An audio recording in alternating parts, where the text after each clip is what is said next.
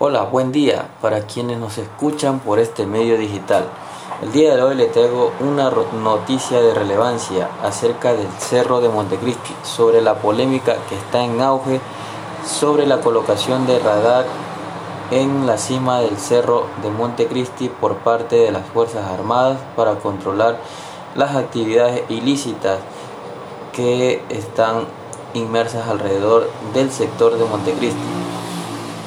La información que les traigo hoy es sobre que algunos manavitas que tienen antecedentes políticos o que estuvieron en la política y siguen en la política están haciendo y apoyando a los grupos activistas en, en caminatas, en plantones, están inmersos en estas actividades en contra de la colocación de este radar en la cima del cerro, el cual solamente ocupará el 0,17 del total de la superficie de la montaña.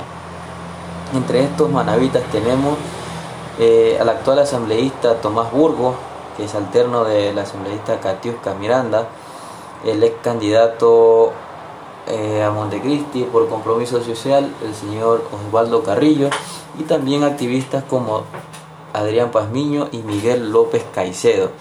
Estos manavitas pues estuvieron haciendo campañas políticas y ahora se encuentran haciendo marchas y haciendo vigilias para que no se complete esta operación.